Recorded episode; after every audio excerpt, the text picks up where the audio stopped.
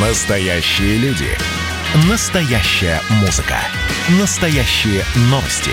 Радио «Комсомольская правда». Радио про настоящее. 97,2 FM.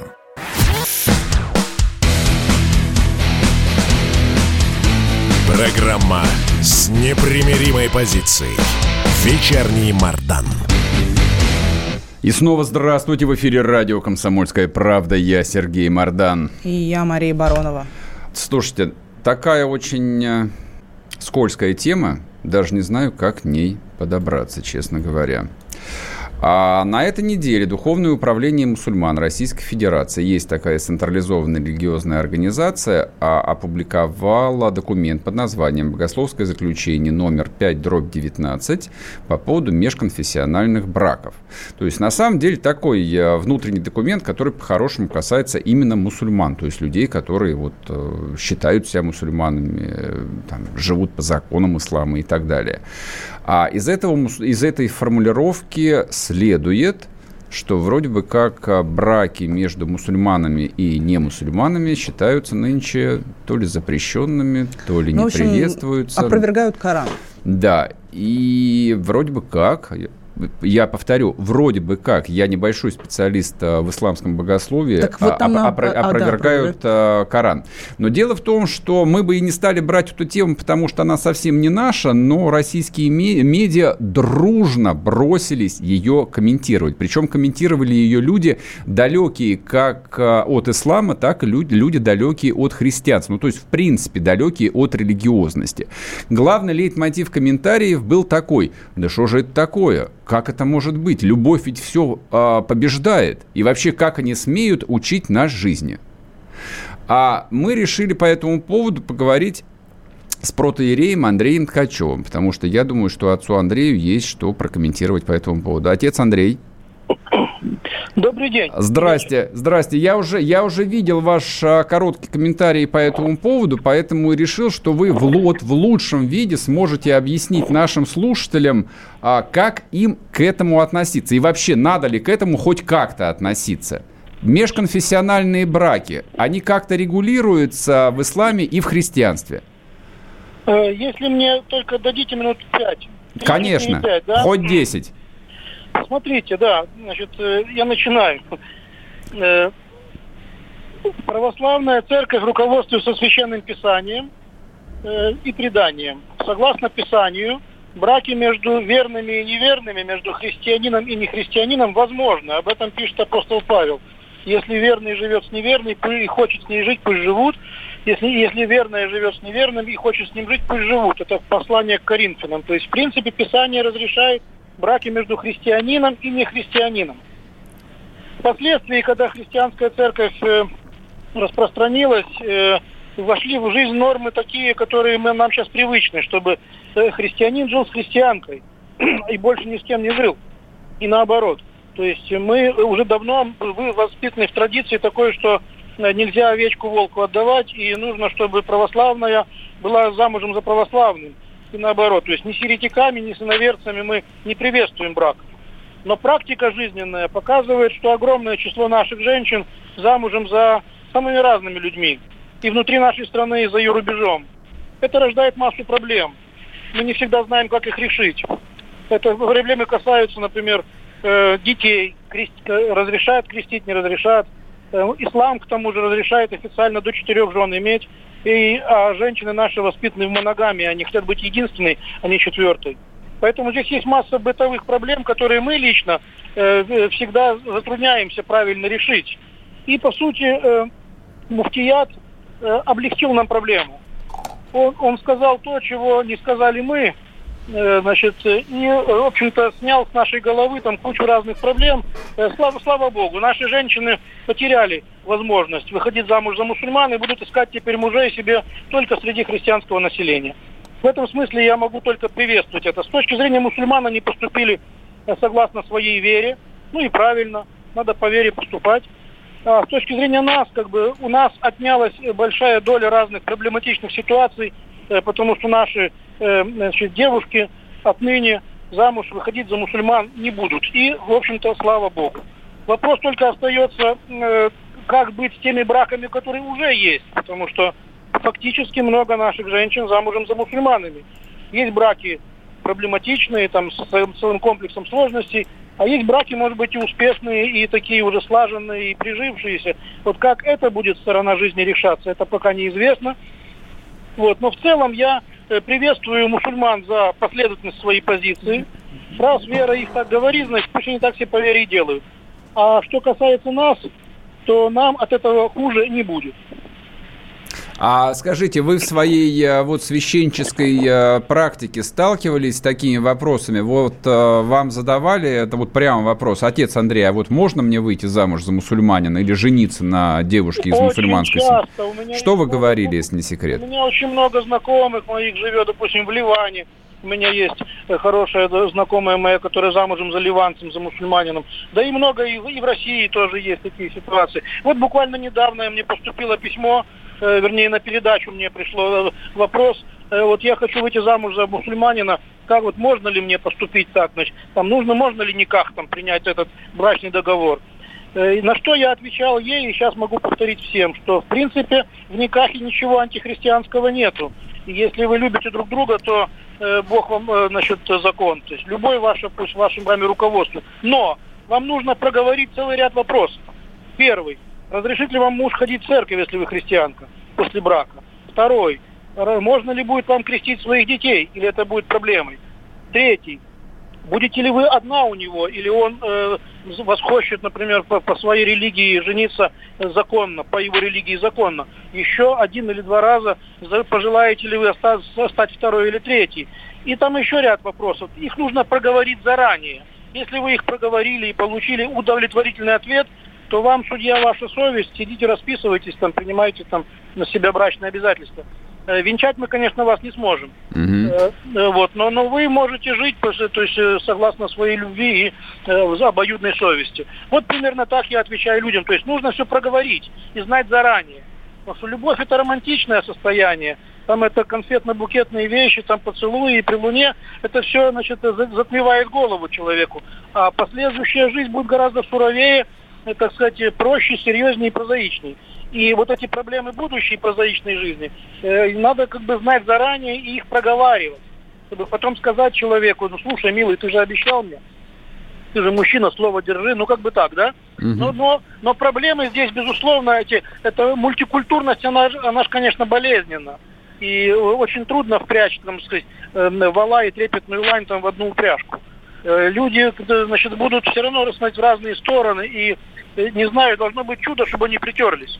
Они должны быть либо оба нерелигиозны, тогда, mm-hmm. тогда все получится. Просто, например, там родился человек в узбекской семье там, или таджикской, или в, в дагестанской, как бы он просто по происхождению мусульманин, а по сердцу, может быть, он не очень там и религиозный. Если вот нерелигиозные люди женятся, как бы там, в общем-то, не бывает проблем особых с этим вопросом. Если кто-нибудь из них сильно религиозен, а второй мало религиозен, то тот, кто сильно религиозен, перетащит на свою сторону второго. Так бывает везде. Или она его, или он ее, значит, к себе потащит сто процентов. Э, если же они оба религиозны, э, то брак будет невозможен. Э, так что здесь нужно просто открытыми глазами смотреть на проблему и понимать, что религия это не шутка. Религия выше законов, на самом деле государства, она выше всяких там наших, наших, наших розовых представлений там, о всеобщности любви, там, покоримся же мы любови, так сказать, как римляне пели. Это все, так сказать, детский лепет на лужайке. Религия очень сильный мотива, мотивационный такой э, факт, она, собственно, является, как Пауль Тилих, такой был богослов немецкий, говорил, что это максимальная степень мотивации.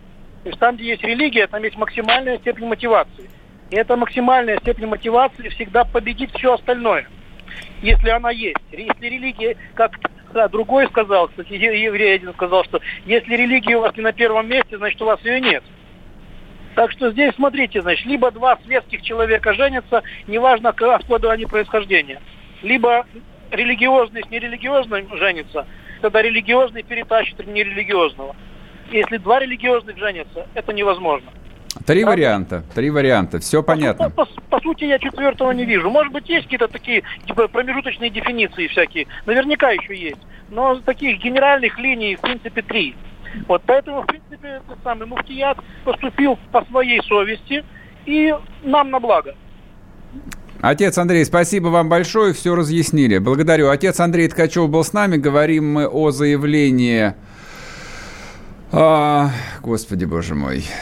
В общем, о том, как... Духовного управления мусульман Российской Федерации, которые совершенно официально запретили браки мусульман с не мусульманами. Вот. А отец Андрей, как бы будучи православным священником, объяснил... Но они, еще раз да, уточним, никак э, запретили, а не регистрацию в ЗАГСе, потому что регистрацию в ЗАГСе они не подвластны запрещать, они Конечно, просто не будут они, обряд они, они вообще не об этом говорят. То есть, когда говорят, ну, так а, отец Андрей тоже говорит о, о венчании. Венчание – это церковный брак, он невозможен. Да, а вот То теперь есть, услов, условно говоря... И венчание в да, мечети тоже невозможно. Да, если приходит церковь а, христианка и мусульманин, их, их венчать никто не будет. Их и раньше бы никто венчать не стал бы.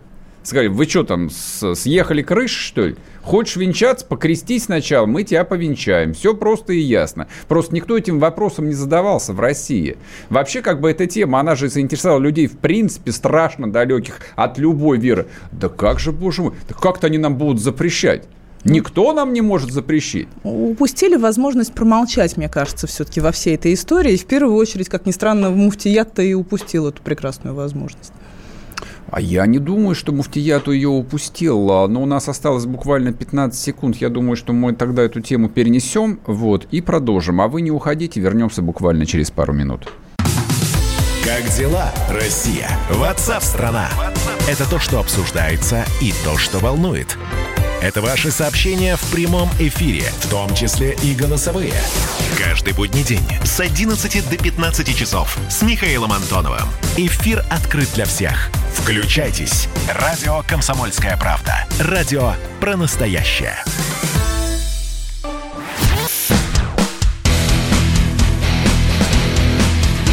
Программа с непримиримой позицией. Вечерний Мардан. И снова здравствуйте в эфире радио «Комсомольская правда». Я Сергей Мордан. И я Мария Баронова. Продолжаем говорить мы о богословском заключении номер 5, дробь 19, которое выпустила Централизованная религиозная организация «Духовное управление мусульман Российской Федерации», ДУМ РФ сокращенно, о запрете межконфессиональных браков. Чтобы быть вот совсем точным, я процитирую заключительную часть этого документа. А с учетом перечисленного, выше очень длинный список, Совет Улемов постановил, что заключение мусульманских обрядов бракосочетания никях с представительницами людей Писания на территории РФ недопустимо и возможно лишь в определенных единичных случаях по решению местного муфтия, который рассматривает и принимает во внимание все обстоятельства данного конкретного случая. Ты сказала, что Дум а, мог бы и промолчать. Почему? Обоснуй. Э, ну, это ну, породили просто массу ксенофобских комментариев со стороны, скажем так, э, русских, э, а, таких обиженных русских, белых мужчин и со стороны кучи других людей. В целом, все эти вещи, некоторые вещи, мне кажется, не очень верно проговаривать, если ты хочешь, чтобы в обществе была гармония, наблюдалось спокойствие и не было бы раздоров. То есть, по сути, они поселили раздор в общество, а религиозные деятели, они должны все-таки заниматься не раздором в обществе, а каким-то вот а, антонимом с этого чего, слова, чего это решила? которое я не могу подобрать. А, Откуда такое, такая идея? Потому что Бог есть любовь.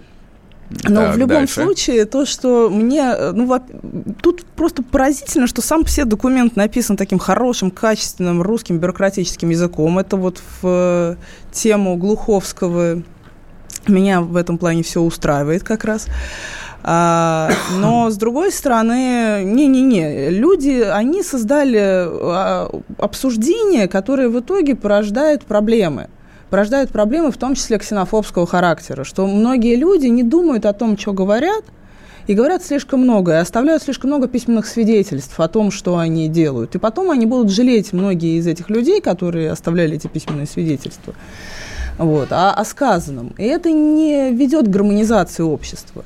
Гармонизация общества ведет, когда некоторые темы, как бы ускользают, не обсуждаются. Например, разумное бы сообщество сделало бы так, что это, если они хотят, чтобы ислам побеждал в России, они бы попытались сделать это со стороны православных, например, сообщества. То есть сделать так, чтобы православные сделали это заявление. А здесь же отец Андрей правильно говорит, что, в принципе, нам они помогли, и нам теперь не нужно своим женщинам э, рассказывать о том, что не надо выходить замуж за мусульман. Ну, по факту, что это так произносится. То есть они проиграли в этой истории они в этой истории выглядят немножко пещерными такими людьми, которые из традиционного общества в постхристианском и постмусульманском и постиудео-христианском обществе мы живем все, 2020 год на дворе, не конец 19 века. И в обществе, в котором молодые люди, если они полюбили друг друга, они, ну и живут в городе Москве, да им плевать, что им там мам, папа говорит, да как бы ни была сильна семья с обеих сторон – они выйдут замуж, женятся друг на друге без вообще, и тем более не будут спрашивать у религиозных деятелей разных. Но в итоге, в итоге получается, что, а, ну, вот еще раз, ну, не знаю, как подобрать. Ну, вот реально, вот гармонизация общества не ведет такие вещи, такое поведение, такие заявления. Я думаю, что ни одна вера не мыслит категориями гармонизации общества, а скорее даже наоборот. Оно ищет э, обращение общества, если уж э, угодно тебе использовать этот термин, в свою веру. А, ну, я тоже приведу... Что не любовь я принесу, а меч? Именно так, да, конечно. Еще одна банальность, да, уместная в нашем а, псевдобогословском разговоре. Вот, собственная логика. А, собственно, вот... Ну, а, меч принесли. Да, что, что касается а, умозаключения относительно того, что мы живем в постхристианском, вообще в пострелигиозном мире, как показывают события последних, ну, как минимум 30 лет, это совсем не так. Ну, это, это возможно, а нам или некоторым из нас хотелось бы жить вот в этом комфортном, тихом, сытом, теплом, а, постхристианском и вообще пострелигиозном мире. Но религиозный мир в него врывается, как ледяной обжигающий ветер. И вот эти вот жалкие, белые, пострелигиозные люди начинают трястись, как листики на, вер... на ветру, и не знают, что же им с этим делать, вот с этой архаикой, с этим, с этим как они говорят, средневековьем. А Не, ну, средневековью ну, все равно. Ближе к 40 все вдруг вспоминают, какой они все-таки веры, и потом вдруг все оказывается, что все это глубоко В человеческой сидело, природе, да, там а, все, все сидит, оно неискоренимо. Как известно, я уж не помню, кто из писателей это говорил, тоже известная цитата, на войне неверующих нет. То есть как бы все до поры до времени.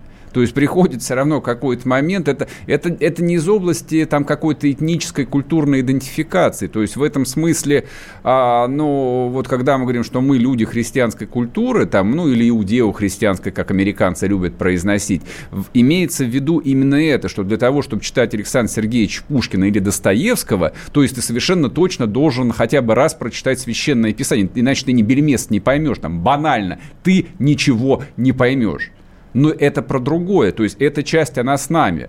То есть попытка, даже, дальше, даже большевикам не удалось от этого отказаться. Создать новую культуру, новый язык, новый русский язык.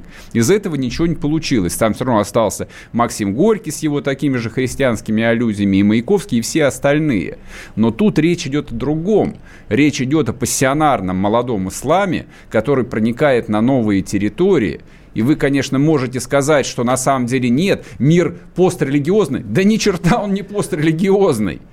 Речь идет о том, что если... Я тут наткнулся в одном, а, кстати, татарском паблике в Телеграме а на обсуждение, там приводилась статистика количества именно смешанных а, браков. А Российская империя приложила титаническое количество усилий, чтобы ну, не ассимилировать, а христианизировать э, татар, например. Ну, то, то есть там были, Юсуповы, собственно. Были, были например, пример. А, крещены. Да. Вот, это там... Но крещены – это отдельная это, история. Это, это, это крещенные татары. Но на, да, самом, на самом деле вот э, христианизация татар не удалась. То есть они держались за веру, ну, как и любой, в общем, народ. То есть это основа культуры, это основа идентичности. А огромное количество смешанных браков, вот размытие этнической ценности и исчезновение и татарского языка в том числе, кстати, началось исключительно после 17 года, когда а, любая религиозность фактически попала под запрет. и христианство, то есть, условно говоря, как э, собор Христа Спасителя взрывали, также взрывали и мечети.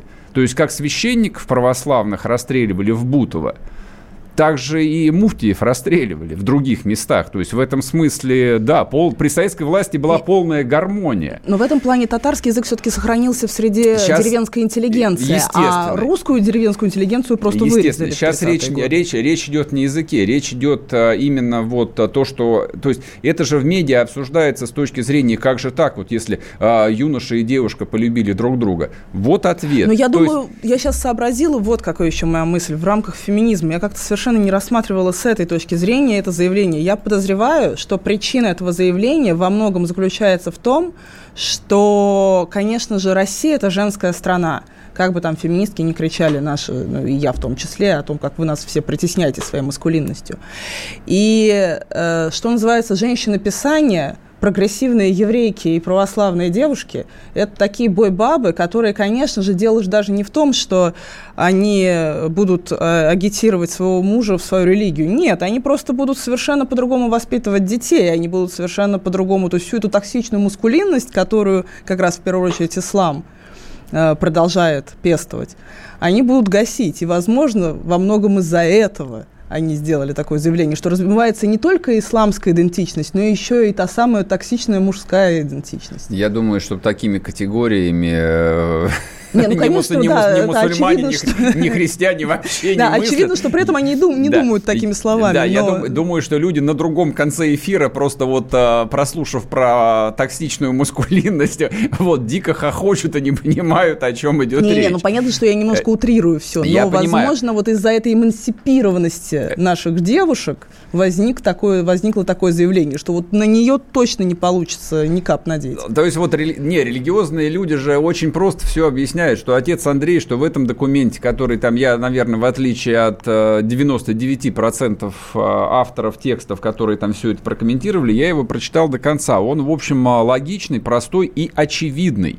То есть вот задается вопрос, а если мусульманин женился на православной, ну даже вот не очень религиозной, а у нее вдруг там в какой-то момент она вспоминает, что ее крестили, в детстве. И вообще бабушка ее в церковь водила. Да и вообще у нее крестик на груди. У нее, у нее рождаются дети. Вот согласно вот этим вот всем постановлениям, они всегда испокон веков были, ее дети должны воспитываться правоверными мусульманами. Но она, будучи христианкой, костьми ляжет, но воспитает их христианами. То есть конфликт возникает, даже если изначально была гармония, вот там романтическая любовь Ромео и Джульетты, с рождением а, детей возникает проблема – то есть что для крестьянина, что для мусульманина, это вопрос жизни и смерти. Любая женщина дает своему ребенку образование свое и своей матери. Это я про другое сейчас. Это вообще вопрос жизни и смерти. То есть, когда спрашивают, зачем крестят детей, вот, ну, светские люди, там, скажем, нерелигиозно задают вопрос, зачем крестить детей в младенчестве? Простой ответ – для защиты. Детей защищают. Святым крещением детей защищают. И вот, собственно, как бы сразу на ровном месте возникает неразрешимая проблема. Да, они как бы его разъяснили с своей стороны. Отец Андрей Ткачев подтвердил ровно то же самое, разъяснив этот вопрос со стороны православного христианства. А вы дальше думайте сами какой у вас мир, пострелигиозный или нет. Вернемся после перерыва, не уходите. Когда армия. Состояние души. Военное ревю на радио «Комсомольская правда». По вторникам и четвергам полковник Виктор Баранец метко стреляет словом. Ну а теперь, если Эрдоган только заикнется, мы ему представим большую розовую дулю к носу. Ну правильно же. А полковник Михаил Тимошенко подает снаряды. Вся правда о настоящем и будущем наших вооруженных сил. Ну и немного армейских байк. Медведя можно научить стрелять из автомата. В прямом эфире. Слушайте и звоните. Военное ревю. По вторникам и четвергам в 16.00 по московскому времени. Никто не уйдет без ответа.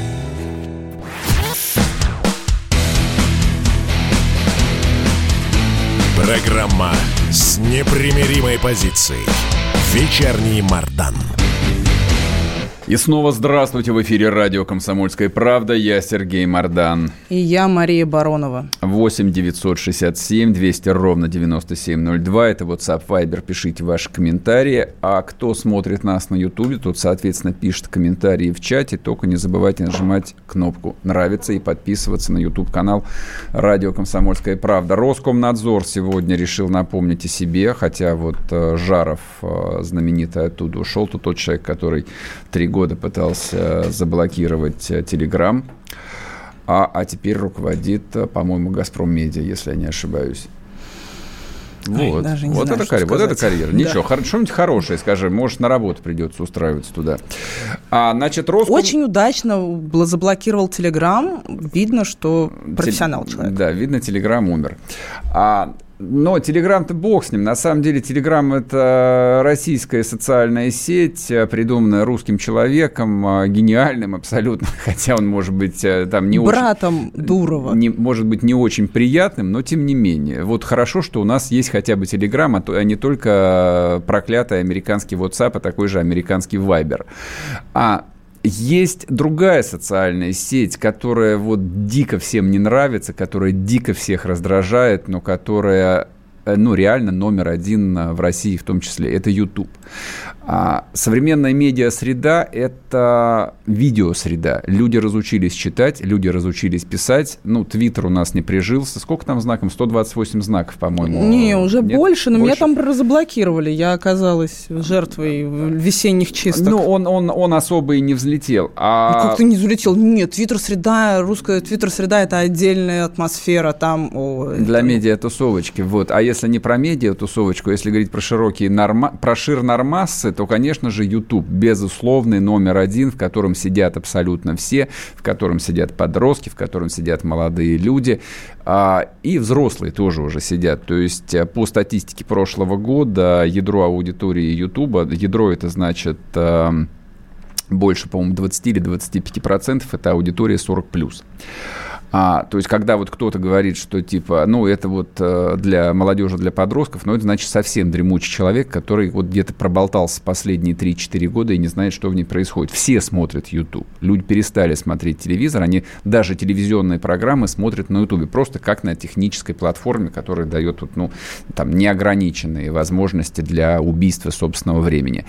А, но, естественно, как э, социальная сетка и как э, медиаплатформа, она устанавливает свои правила, правила, и эти правила очень часто, ну, нам не нравятся объективно. Особенно они нам не нравятся, когда нас начинают цензурировать, а речь идет именно о полноценной цензуре организации, находящиеся, во-первых, за пределами границ Российской Федерации, во-вторых, находящиеся под колпаком американских государственных специальных органов. Ну, что тоже совершенно очевидно. Это не хорошо и не плохо, это нормально. Конечно же, и Google, и YouTube, как часть Гугла, а, контролируются американскими Но они делают вид, что это не так, что только TikTok контролирует контролируется да. страшным КПК. И, и, и тем не менее. ВКонтакте, и, ФСБ, и, и, соответственно, и, соответственно, когда YouTube, который декларирует, как и Google, вот абсолютную толерантность, свободу, открытость информации и так далее, и так далее, начинает вот этой информацией э, очень профессионально, часто тонко, а часто не тонко манипулировать.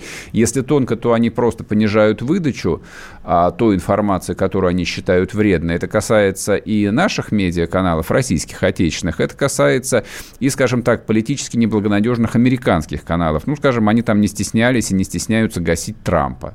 То есть, ну, это вообще ни для кого не секрет. Они не стесняются гасить всевозможные там условно правые движения. Не, но там еще не стеснялись. Недавно уже Трамп просто выключили его речь уже и телевизионные. И телевизионщики. Ну, телевизионщики как бы там а, мы можем а, принять их вот как, как уходящую натуру, которая нас не очень касается. А вот YouTube это наше. Это наш русский YouTube. Руки прочь от нашего русского Ютуба.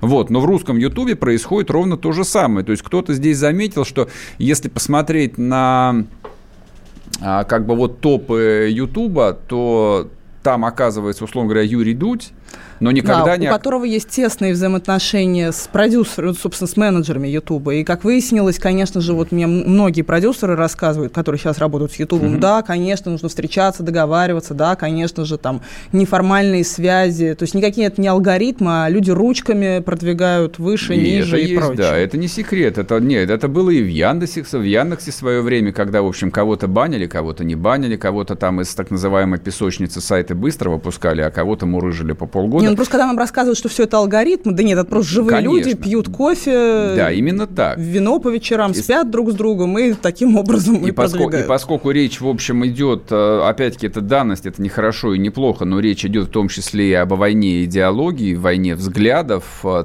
то вдруг выяснилось, что мы в этой войне уже заведомо проигравшие, ну мы Потому, кто? Ну, как бы вот э, мы Россия. В данном случае мы Россия. То есть вот мы сейчас говорим о том, что... Мы Россия или мы русскоязычные не, не, не, блогеры? Не. Русскоязычные это разные. Русскоязычные блогеры могут э, снимать видосы в Киеве, например. Да про прекрасную, допустим, Но там в, тоже, про вооруженные а, они постоянно, ой, я могу столько историй, я, когда нас учили демократии в Америке, там же были и киевские активисты, и они все очень как раз жалуются на цензуру, которая исходит, что в сговоре YouTube и Google и Facebook с, с москалями клятыми, и постоянно их блокируют. То есть на самом-то деле украинские блогеры точно такие же проблемы испытывают, у них те же самые проблемы.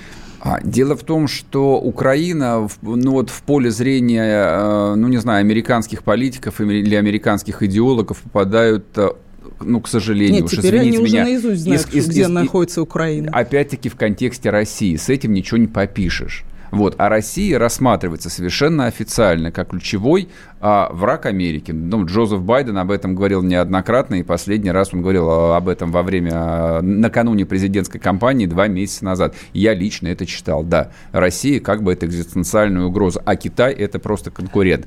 Поэтому те средства борьбы, которые а, Соединенные Штаты там применяли, применяют и будут применять э, против нас, они разнообразны и, соответственно, там медиа-среда для современного медиа-общества, она, в общем, а, ну, там имеет первостепенное значение. Но здесь вопрос, вот, собственно, как бы о чем мы говорили. Роскомнадзор, а, могущественная российская организация, представляющая могущественное российское государство, а, разродилась совершенно каким-то ничтожным, жалким, жалкой рекомендацией, в котором она пишет, Роскомнадзор рекомендует российским СМИ использовать платформы отечественных интернет интернет-компаний, а не YouTube для размещения своих видеоматериалов из-за участившихся случаев блокировки контента американским хостингом. Черт побери, это что, все, что вы можете?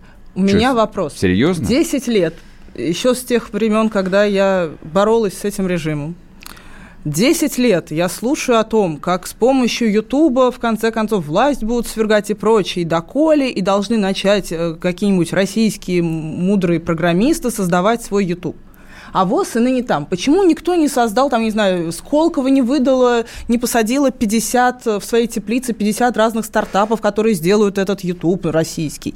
Почему нету инвестиций в этих самых людей? Почему никто ничего не делал за 10 лет, кроме как все время ходят и жалуются, что американцы нас блочат? Да, американцы управ... получили, до... ну, как бы создали инструмент, и с помощью этого инструмента дают нам им пользоваться, и, конечно же, э, дергают нас за ниточки и заставляют под свою дудку танцевать. Ну, только создайте что-нибудь свое.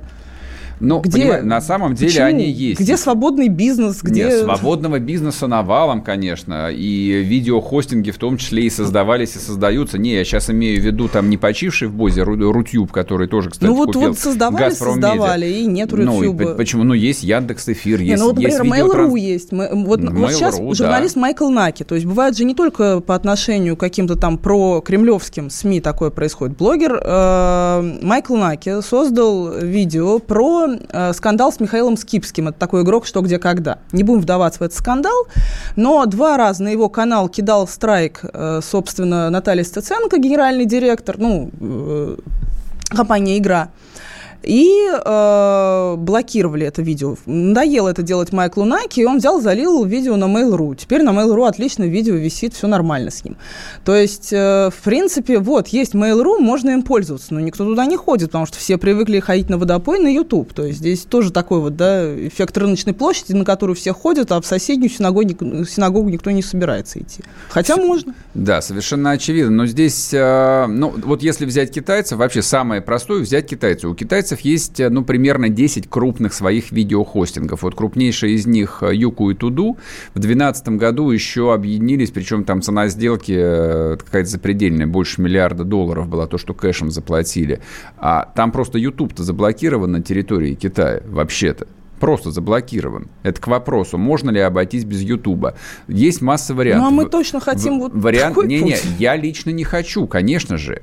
Мне нравится пользоваться Ютубом. Я как бы считаю, что уполномоченные государственные органы должны выполнять свою работу. То есть, как бы если а, видеосервис нарушает российское законодательство, согласно российскому законодательству цензура запрещена вообще-то. Просто запрещена. Выкатывайте, как турки, штрафы. Турки просто выкатывают штрафы там, Твиттеру, Фейсбуку, им без разницы абсолютно. Не платите, там опять нарушаете, уменьшают скорость э, трафика в 10 раз. И все. Потерять российский рынок даже Google себе не может позволить. Он большой.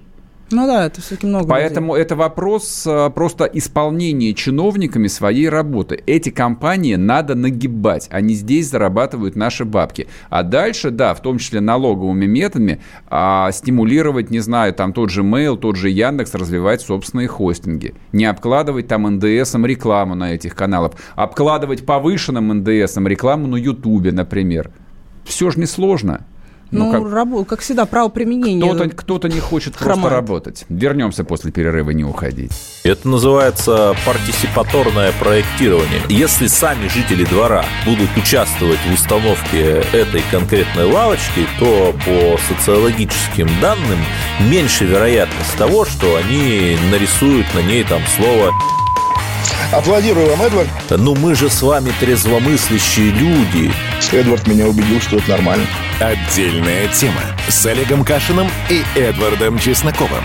На радио «Комсомольская правда». По будням в 9 вечера по Москве. Тоже мочить в сортире, но других и не так.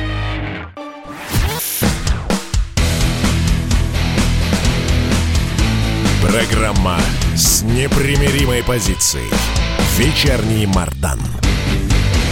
И снова здравствуйте в эфире радио «Комсомольская правда». Я Сергей Мордан. И я Мария Баронова. Вайбер, WhatsApp, к сожалению, вынуждены пока их рекламировать. 8 967 200 ровно 9702. Но вы можете подписаться на телеграм-каналы Мардан и Баронова, кстати. Да, отлично. Да, они пользуются. Я там буду так же вас раздражать, как и вы, дорогие слушатели, пишите мне свою любовь. Смотрите, у нас последний, последний короткий блок но я думаю, он достоин того, чтобы мы эту тему тоже обсудили, потому что, ну, честно, честно говоря, я был несколько шокирован, хотя, в общем, трудно меня шокировать, честно говоря.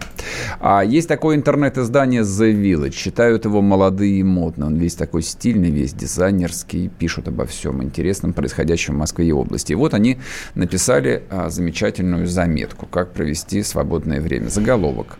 Зоя, в кавычках – самый красивый музей Московской области, место казни Космодемьянской с идеаль... и идеальный фон для фэшн-съемки. Да, это, кстати, не шутка юмора. Еще раз прочитать. Место казни Космодемьянской и идеальный фон для фэшн-съемки. И это не сарказм. Написано, Нет. это на полном серьезе люди написали. Два автора. Юлия Рузманова, Илья Поляков. Фотограф Анастасия Пожидаева. Ну ладно, фотографа не будем обижать фотограф не при делах. Он просто фотографировал красивый музей.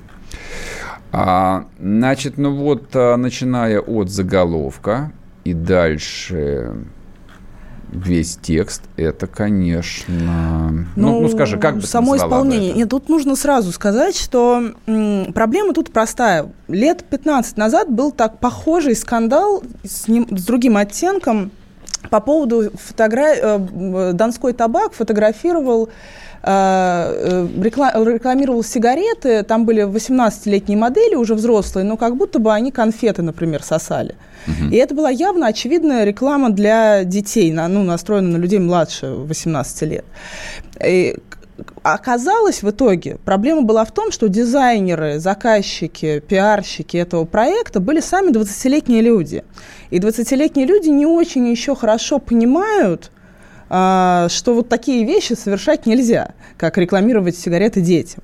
То же самое происходит в этой истории. Я посмотрела на Андрея Адамовича, кажется, это... Э, архитектор вообще э, этого комплекса, это молодой достаточно человек. Люди, работающие на The Village, это очень молодые люди. К сожалению... Архитектор не писал этот текст. Ну, он давал интервью, и то, там он не писал текст, но он тоже, например, считает, что это нормально, что люди должны здесь ходить, пить кофе, там, где рядом место казни.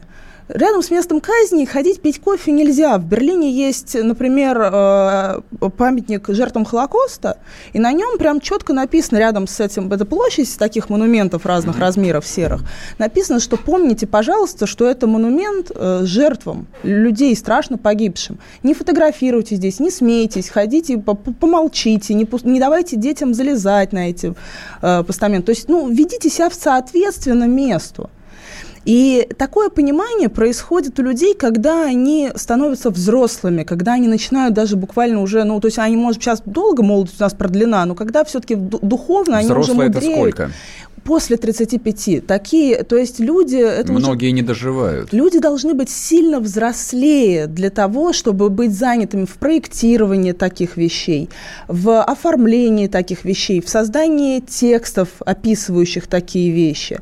Потому что вот когда, например, да, вот там, подростки помочились в э, этот самый вечный огонь. Да, да просто потому, что мальчики в 14 лет, им интересно посмотреть, что будет. Это не потому, что они такое святотатство. Всегда дети не очень понимают такие духовные вещи в принципе. Этому надо учить, этому надо учить долго, но это все равно приходит только когда рождаются собственные дети, когда уже они вырастают, когда ты понимаешь цену жизни. И люди, писавшие этот текст, просто не понимают цену жизни. Человек, который, люди, которые участвовали в создании вообще всего этого комплекса, тоже еще не очень хорошо понимают цену жизни, потому что они молодые. В этом основная проблема Я бы не брал истории. бы людей, которые участ... принимали участие в создании этого комплекса, я его не видел, поэтому... Да и вообще... Не, разго... он хороший, он раз... хороший, но слишком он стилизованный. Разговор, вот... разговор вообще не про него. Речь идет о том, а, речь идет именно о тексте, речь идет о системе взглядов, которая а, которую исповедуют отнюдь не единицы, она распространена, она модна, она приемлема. Ну, конечно, мода – это то, что молодежь. Она, она даже считается нормой, ну, Она даже считается нормой. Вопрос, как на это реагировать. Мне кажется, есть... Молодежь всегда задает моду, но потом оказывается, что это было не так уж и Мне кажется, есть... Э, ну, можно предположить э, две модели отношений. Вот как ты. Вот ты сейчас сказала, что человек взрослеет только к 35 годам. А, Конечно, а, а даже этого, по советским стандартам. А, а сейчас ребят, после 50, я, я бы так сказал. Я, я, я с этим а, точно совершенно не согласился, потому что 18 лет человек может жениться, жениться, родить новых ну, это детей. неадекватно абсолютно. И, в армии еще и, убить и, человека. Да, и берет в руки автомат. Ну, это абсолютно и, неадекватно. И, и, и происходит... Именно поэтому молодежи это дают, потому что взрослый человек не будет убивать и так другого происходит человека. везде, всегда, на протяжении десятков тысяч лет. Как так. известно, война – дело молодых. Да, и потому что и взрослый не будет этого делать. И детей рожают тоже не в 50, вообще-то. То есть в нормальных обществах детей рождают а, тогда, когда репродуктивная функция начинает работать, как правило. Все Это же. в 13 лет, что ли? Нет, пример 18. Пример. Нет, в 13 нет. Это миф на самом деле. Поэтому а, оправдывать условной молодостью, ах, этому парню всего 30 с небольшим, поэтому он не соображал, что он писал. А он что? Я вы... не оправдываю, он... я возмущена. Но он... я просто вот я описываю, что происходит. Это я другое. предлагаю альтернативную версию. Я же задаю вопросы. А он вырос сиротой? Его правда никто не воспитывал. То есть его правда в семье пап с мамой учили святотатству. Его правда учили, что человек, который принял мучительную смерть на войне за родину, вот как бы там уместно это в, в этом контексте сказать, это повод для того, чтобы красануться в тексте. Ну вот в Берлине, если 10 табличек Абсолют, не повесить, абс... что не прыгайте и тем, по, И тем не менее Люди повесили. Нет, и никто не посмел бы Но написать теперь... это, потому что тебя подвергли бы астракизму за подобный текст, и я боюсь, боюсь, ты получил бы волчий билет. В Германии автор подобного текста получил бы волчий билет на профессию, и его бы не взяли бы даже в районную газету после этого работать. Это возможно только у нас. Это у нас считается допустимой нормой. В любом обществе это не может быть нормой. Ни у евреев, ни у русских это не может быть нормой. Мы вернемся к вам в понедельник. Будьте здоровы, берегите себя. Вечерний Мардан.